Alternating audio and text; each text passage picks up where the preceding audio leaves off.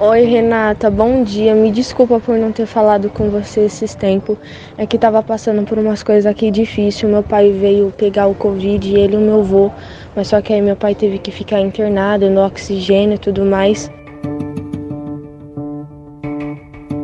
Maio não foi fácil na casa da AXA, a aluna da escola, Elisa Raquel, que a gente conheceu no primeiro episódio. Além da doença, o pai e a mãe, que trabalhavam com festas e outros eventos, ficaram desempregados na pandemia. Eu não estava falando com ninguém, que estava meio complicado. Aí, por esse motivo também, que eu não voltei para a escola, né? Que eu tô no remoto. Hoje, até eu fui lá na escola hoje pegar o chip que eles me deram para mim ter acesso às aulas online que por enquanto eu não vou estar tá voltando. E desculpa por não ter falado nada com vocês, é que estava meio difícil aqui. Mas é isso, tenham um bom dia e tchau. Eu sou Renata Cafardo, do Estadão, e esse é o segundo episódio do podcast A Volta da Escola. A gente chegou aqui na escola Elisa Raquel, uma rua tranquila, aqui na zona leste da cidade. O portão tá aberto. A entrada da escola é aqui mesmo? É? Obrigada, viu? Finalmente eu criei coragem de sair de casa e com a minha máscara PFF2 e muito cuidado fui conhecer a Elisa Raquel, que acompanhei à distância por meses. A produtora Ana Paula Niederauer foi comigo.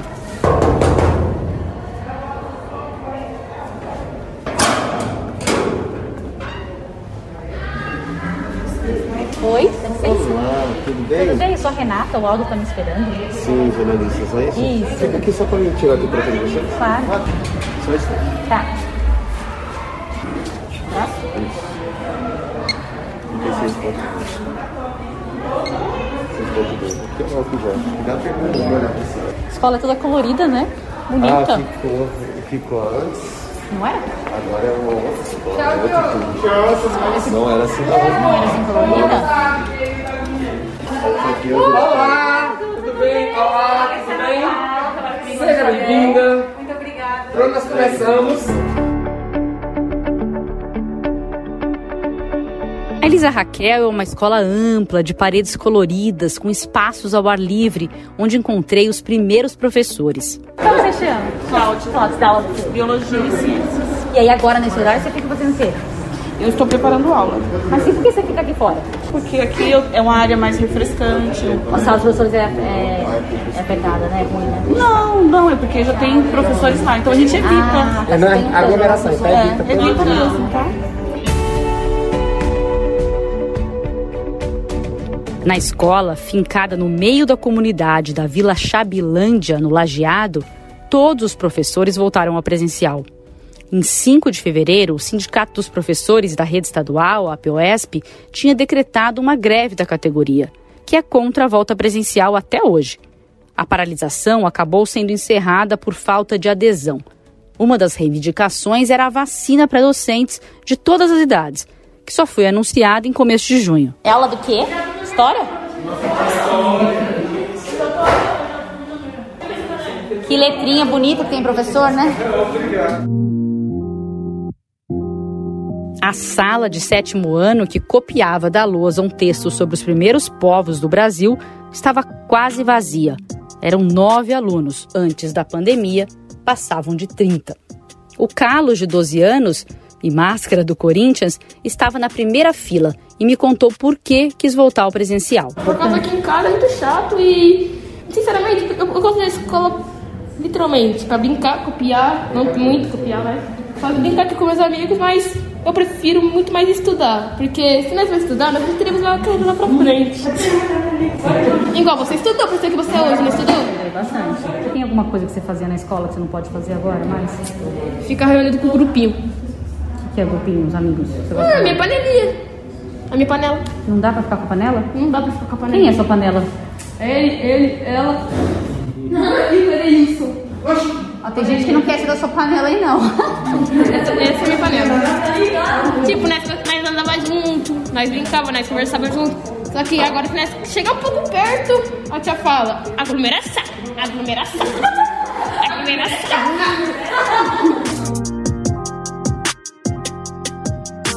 Enquanto eu conversava com os alunos, o Aldo procurou no Facebook o contato de um estudante que não aparecia há tempos na escola e também não entregava mais as lições online. O telefone do menino tinha mudado. Aí eu consegui o número dele com outra pessoa, mandei a mensagem, ele agora me perguntou: e eu preciso levar o quê? Ele estava sumido? Tava sumido, tava sem fazer as atividades, o terceiro ano da noite. A gente tá vindo agora. Aldo convenceu o estudante a vir para a escola e o aluno respondeu em áudio para o diretor. Precisa levar o que, Aldo? Falei rapidinho pra mim. Vou de bike, mano. Mais rápido. Você me manda o endereço aí que eu vou de bike. Ô, João, você não sabe onde fica a escola, não? Pra tá pedindo endereço, você é doido, é? Pega a bike e vem embora, meu filho. Você não mora tão longe daqui, não. E começa o recreio na Elisa Raquel. Eu juro que vou juntar um dinheirozinho pra eu trocar e colocar som ambiente, botar Beethoven. Sem correr, sem correr. Tá ok? Pra pegar o material de jogar. Ah, pra jogar quando dá intervalo? As mesinhas. O que, que eles pegam? Ah, eles correm pra jogar o ping-pong. Fica guardada as bolinhas, raquete. Entendi. E essa música? É, dos, música do, do intervalo. Olha. O grande todo dia coloca.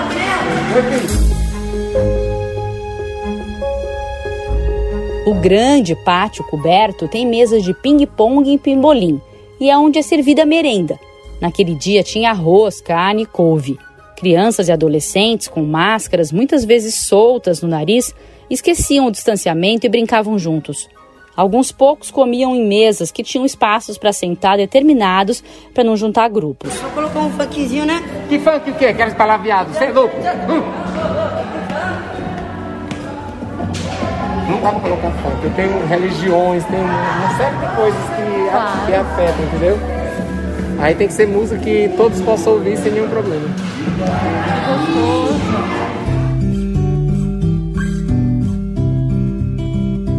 Apesar do medo e de alguns contaminados, a escola não teve de fechar nenhuma vez por surto de Covid, o que mostra que não houve transmissão interna. Segundo a Secretaria da Educação, há até agora cerca de 2.400 casos de Covid entre os mais de 3 milhões de estudantes da rede e 5.400 casos entre os 250 mil servidores, que são professores e outros funcionários. Aldo pegou a doença em 2020, mas fora da escola, numa viagem à praia. Antigamente, antes da pandemia, isso aqui ficava cheio. Nossa senhora, 600 alunos. Era assim, um inspetor aqui, um vice-diretor, eu ali, outro ali, outro ali. E eles correm que nem louco assim dentro da escola. É um tal de sério, não é assim não. Agora eu quero ir com as vacas magras. Depois do intervalo, fomos à aula de projeto de vida do professor Anderson, o Gagal, e também tinha pouca gente. Vamos caminhar, vamos para o segundo tópico. É, na escola, vamos agora pensar na escola, tá? Pense em sua relação com o espaço, vamos se referir na escola, tá? Ao espaço escolar. O que você considera, olha só, o que que você considera importante para que todos tá, possam se sentir bem, importante nesse espaço? Isso, eu sou uma criança, eu pensei nisso. Acho que eu pensei, oxi, cara, certamente. Tinha quantos alunos na sala agora? Nessa tinha três, na aula passada tinha nove, no outro período. Pouco, né? Pouco. Os pais ainda andam muito preocupados em mandar as crianças. Não são todos que se sentem ainda à vontade, entendeu? Aí essa insegurança, né? Pergunto para eles, né? Por que, que eles se desmotivaram, né? Em não estar frequentando as aulas no presencial. Aí a maioria sempre me responde que é os pais, né? Que já que tem ainda a oportunidade, a opção de fazer remotamente né, as é atividades, eles preferem. É. Isso, exatamente. O número de alunos no presencial da Elisa Raquel neste semestre não chegou aos 35% permitidos pelo governo. Mesmo numa escola estadual com equipe dedicada e protocolos de segurança bem feitos, cerca de 300 dos 2.500 estudantes foram às aulas até junho, pouco mais de 10%. Nas escolas particulares de São Paulo, o índice chega a 90%. Em alguns casos, até 100% dos alunos voltaram. O curioso dessa história, estou falando muito disso, é que é fundamental retornar às aulas. Absolutamente fundamental. Presenciais. Que sejam híbridas, partes presenciais e não presenciais.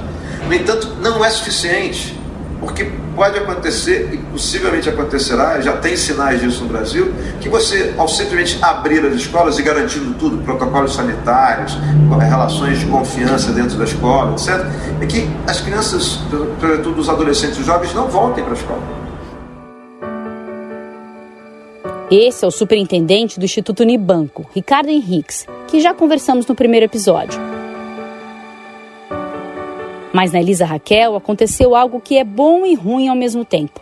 A maioria entregou todas as atividades propostas online. Existem vários estudantes que estão acomodados nesse processo e dizem assim: ah, legal, eu sigo aqui, faço meus deveres de casa, concluo esse processo e saio ao final com algum diploma. É preocupante e, e aqui tem uma, uma questão importante até de comunicação e de discussão como sociedade de como a gente entende o processo educacional, né? Porque de fato a gente não pode passar a impressão de que é, o ensino remoto ele é um perfeito substituto e uma alternativa é, viável ao presencial. Né? E esse é o Daniel Debones, diretor de políticas públicas da Fundação Lehman, novamente. Ele pode ser um complemento, é, ele pode ser um paliativo no momento em que a escola não tem como estar aberta de maneira nenhuma, mas ele não substitui. Ele é muito grande e talvez esse impacto não esteja visível para essas pessoas, para essas famílias, de que o nível de aprendizado ele não é o mesmo. Mesmo o secretário de Educação, Rocieli Soares, que é o responsável pelo Centro de Mídias, a plataforma de ensino online da rede, concorda. Ele está aprendendo. Sem dúvida nenhuma, todo esforço que está sendo feito, seja por um pelo centro de mídias aqui em São Paulo, seja pelo professor que trabalha no WhatsApp, ligação, sinal de fumaça, gente, é, é tudo que é jeito que o professor está correndo atrás. É professor indo na casa do aluno, é assim, é, ele está aprendendo é, de alguma maneira. Não está aprendendo o suficiente, não está aprendendo o que aprenderia na escola. Está. Isso é muito importante deixar claro. Como não é fácil convencer todos a voltar, Aldo e sua equipe acompanham pelo computador os alunos que estão no ensino remoto. Ó, buscativa, atualizada em 26 de maio, hum. certo? Ó, sexto lado, 35 alunos. 1, 2, 3, 4, 5, 6, 7 alunos que não fizeram as atividades. Esse aqui tinha 1, 2, 3, 4, 5, 6, 7, 8, 9. Mais 3 já. Sexto ano B, esse aí. É, sexto ano B. Mas esses três, já localizei os pais e já fizeram as atividades. Com a pandemia, quem está em casa precisa entregar atividades e fazer avaliações online para que tenha presença e notas.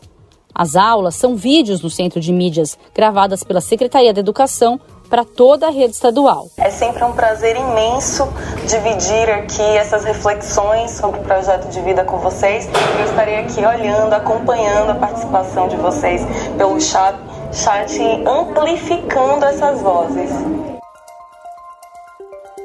Aldo e seu vice-diretor, Júlio César Rodrigues, checam quais tarefas os estudantes fizeram. Conseguem até saber o tempo que eles demoraram para fazer. Mas não tem garantia de que assistiram às aulas ou, mais ainda, de que aprenderam. Mesmo assim, não desistem dos que somem.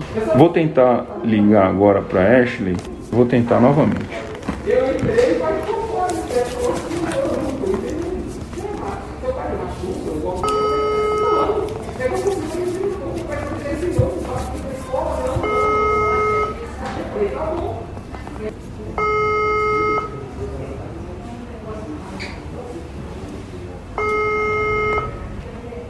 Você vai escrever para ela?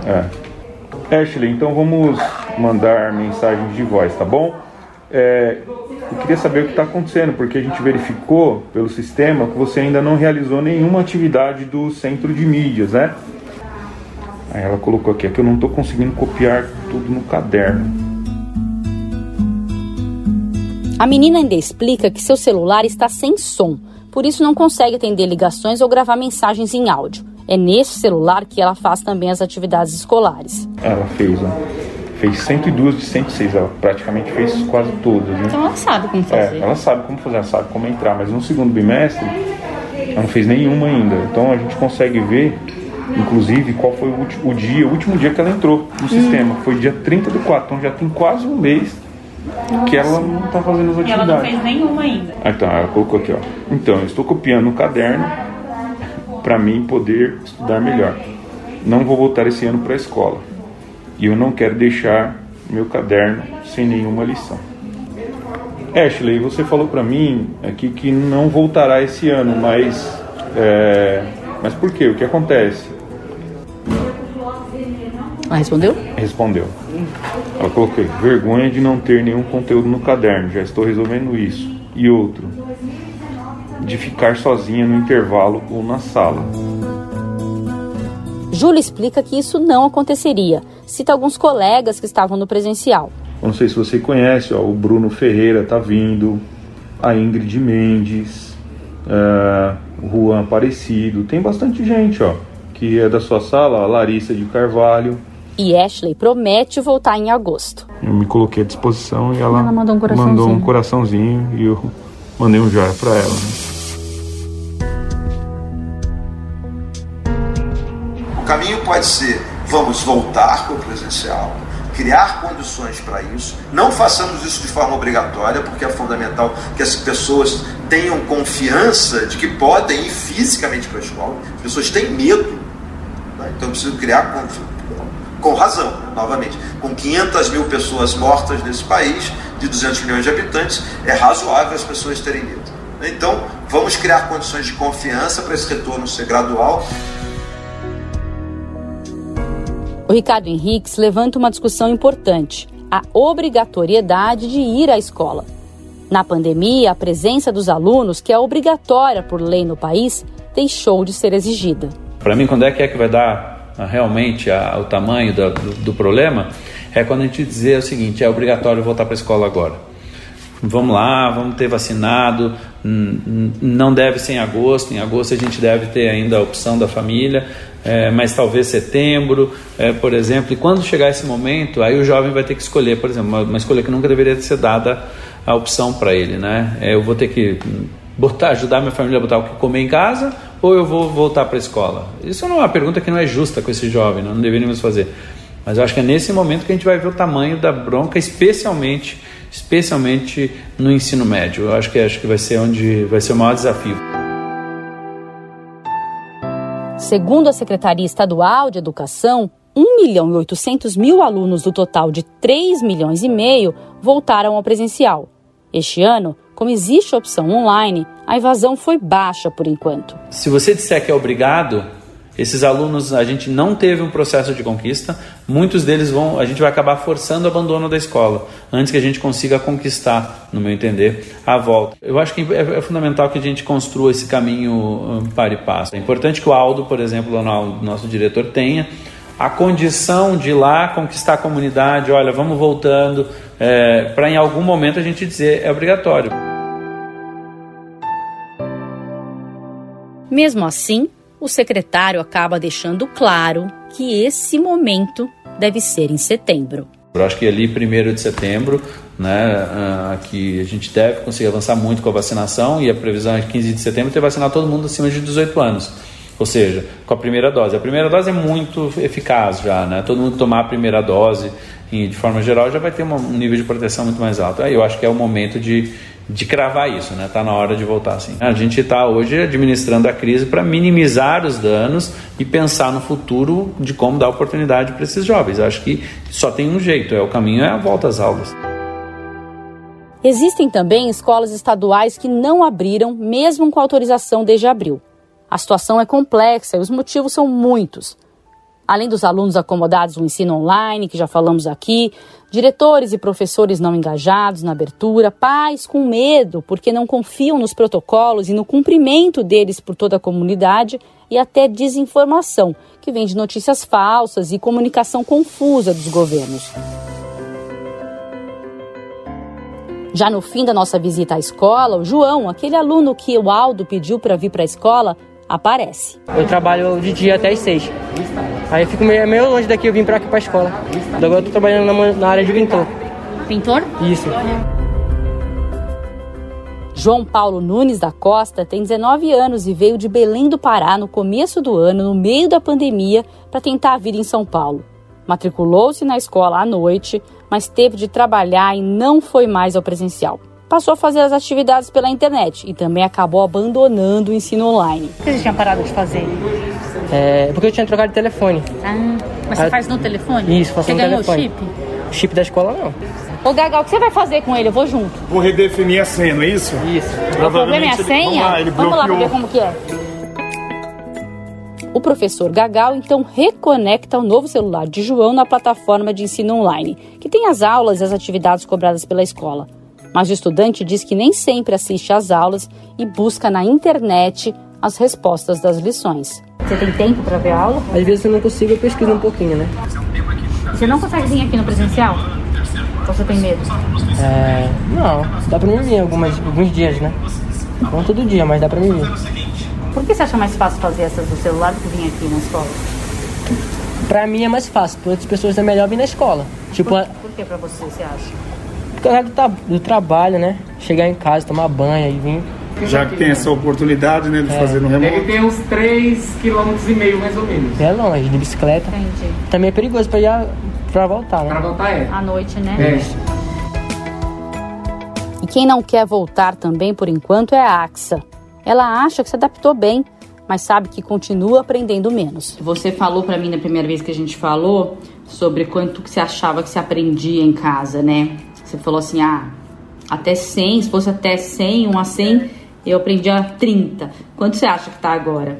Ah, eu acho que tá uns 45. E o que você tá pensando pra agosto? Você tá pensando em voltar pro presencial? Agora, assim, eu vejo que não. Mas até agosto pode acontecer muita coisa, né? Mas agora, se falar se eu fosse voltar em agosto, a resposta é não. Mas eu ainda não sei o que vai acontecer, muitas incertezas. É tipo igual depois né, que aconteceu desse vírus, eu não gosto muito de ficar grudado com todo mundo no mercado. Eu olho aquela aglomeração, me dá agonia, entendeu? Se ainda dá pra mim ficar aqui online, eu prefiro ficar que eu não me sinto preparada pra estar voltando. A menina doce e estudiosa, que eu não conheci pessoalmente, mas que acompanhei por meses, me mostra o quarto de adolescente pela câmera do computador. Um banner do aniversário de 15 anos dela, com várias fotos, enfeita a parede. Aqui é o meu guarda-roupa, aqui é que eu deixo meu abajur e aqui é a parte onde que eu estudo, onde tem os livros, ali é umas anotações para estudar e aqui tem algumas anotações que eu faço para mim não perder a matéria. Cadê aqueles papeizinhos na parede? É, esses papéis na parede aqui, ó. Esse barulho é ela virando a câmera do computador para me mostrar as coisas. Hoje estudar um pouco de química, eu vou lá e coloco, aí eu coloco tipo de um quadradinho, aí se eu conseguir, aí eu coloco ok. É uma forma de um cronograma pra mim não estar me perdendo. Aí eu vejo o que eu tenho que fazer, aí eu vou dando certo ao longo do tempo, aí no final da semana o que eu não fiz de certo, eu fico estudando no final de semana. Mas o sonho de ir bem no Enem e entrar na faculdade de Direito vai sendo adiado. Sinceramente, com os meus conhecimentos que eu tenho agora, e por conta desse ano, eu não me sinto muito preparada, mas eu vou fazer um teste para ver, né? Ter a, a prova do 9, fazer a prova e ver como que eu tô. Mas assim, eu não me sinto muito preparada. Falar que eu tô confiante para fazer, que eu vou passar, essa confiança eu não tenho. Você tem medo deles terem um déficit agora na Hum, volta? eu tenho não, eu tenho certeza. Eu tenho certeza. O provão que nós fizemos, que foi online, que eles não podiam dar tempo dele pesquisar, porque teve um, um- foi cronometrado lá para eles fazerem as respostas. Nós tivemos alunos que das 55 questões, que foram 5 por disciplina, por exemplo, tiraram 3, tiraram 2. Agora é o Aldo, falando dos seus alunos. Isso não acontecia antes? Não. Eu tinha um outro aluno, mas era aquele aluno pontual, que eu sabia que ele não estava bem alfabetizado, que ele tinha déficit de aprendizagem já por questões de déficit de, de, de, de concentração, e tinha alguma situação a gente já tinha detectado na vida do, do cidadão.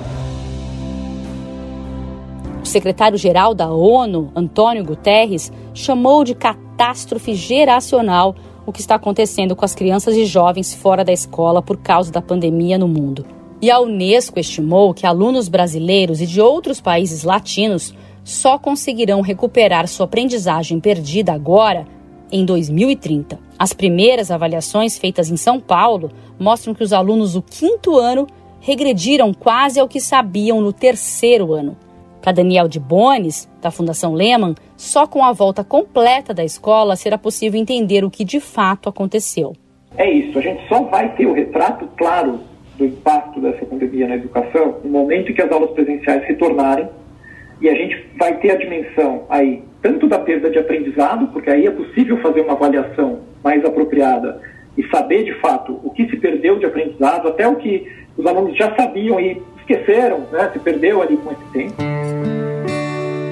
E Ricardo Henriques, do Instituto Unibanco, acha que a recuperação da aprendizagem precisa ser feita aproveitando a tecnologia que já entrou na escola e na vida dos estudantes com a pandemia. A gente pode acelerar a velocidade de redução das dívidas educacionais, seja, isso que a gente estava falando, pô, as pessoas deixaram de aprender, vamos usar a tecnologia, mesmo com aula presencial, para acelerar isso para criar trabalhos em grupo, para trabalhar, trabalhar por problemas, para trabalhar com o que se chama sala reversa, para poder trabalhar com os alunos se motivando para fazer o seguinte: olha, eles no processo de ensino-aprendizagem vão mais rápido do que iam antes, reduzindo as perdas e ganhando outros conteúdos. Certo? Transformar a tecnologia num ativo, num instrumento a favor da professora e do professor.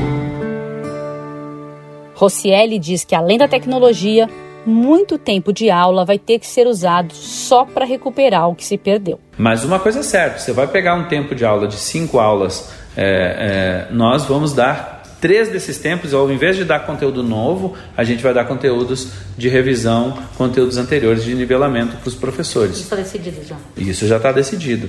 É, é, dizer, o professor e a escola tem que dizer, nossa, nós estamos tão atrás aqui que, cara, esquece esse negócio todo aqui do currículo, é lindo, bonito, e olha, ajudei a criar o currículo, a base e tudo mais, mas nesse momento eu preciso, é importante a gente reconhecer, ou a gente dá alguns passos para trás para voltar a caminhar, ou a gente vai fazer de conta que estamos aqui nesse ponto e vamos caminhar. Esse menino aqui vai estar nesse ponto, fazendo de conta, ele nunca mais vai recuperar. Se nada for feito, segundo a Unesco, 100 milhões de crianças até 8 anos de idade deixarão de aprender o que se espera em leitura e em matemática no mundo todo. O Banco Mundial também previu que dois em três alunos do Brasil não saberão ler um texto simples até os 10 anos de idade por causa da pandemia.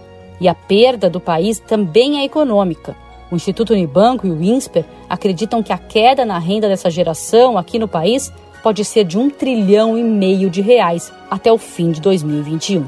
O que acontece é o seguinte: a crise é tamanha, os alicerces estão tão abalados que a gente tem uma oportunidade de revisar os nossos valores sobre educação. Nossos valores enquanto sociedade sobre educação são muito baixos, são valores rasteiros são valores que não estão sóbrios. E o que vai acontecer é o seguinte: o país sairá de joelhos dessa crise. Esse é novamente o Ricardo Henriques. E aí, o segundo semestre de 2021 é absolutamente crucial. Primeiro semestre de 22, segundo semestre de 22, primeiro semestre de 23, segundo semestre de 23, essa, essa janela dos próximos dois anos e meio, é necessário um mergulho muito grande para vamos compensar essas perdas. Vamos criar condições para que essas crianças, adolescentes e jovens possam ter uma trajetória muito mais é, próxima do que seria desejado do que elas simplesmente assimilarem o custo individual de um período de um ano e meio ou dois sem aulas presenciais. Não é admissível que a gente coloque nas costas de cada menina e cada menino, de cada estudante brasileiro, carregarem para a sua história de vida o custo desse período tão anômalo. Então eu não acredito que é, é uma geração perdida, uma geração que vai ficar para trás. É, a gente não. não é, é, até cruel a gente já carimbar uma geração, né? Agora, vai ser um processo, sim, é, de reconstrução, que vai, vai depender de um esforço grande da sociedade para cuidar de todos esses aspectos. Né? Controlar a pandemia, recuperar os, os problemas de aprendizagem, é, recuperar o crescimento econômico e o emprego para que as famílias também tenham condição de, de sustentar. Agora, eu acho que o pior que pode acontecer é a gente cair numa, num desalento de que não há o que ser feito. Porque há muito o que ser feito, mas a gente vai precisar de muito trabalho e muito esforço para isso.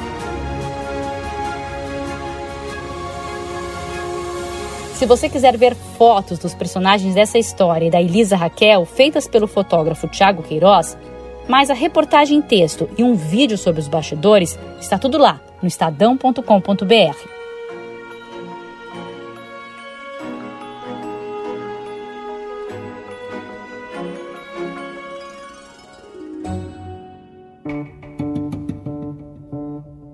podcast A Volta da Escola foi produzido e editado por Ana Paula Niederauer. A reportagem e o roteiro são meus, Renata Cafardo, e a montagem de Moacir Biasi. O editor do núcleo de áudio do Estadão é o Emanuel Bonfim e o diretor de jornalismo é o João Fábio Caminoto.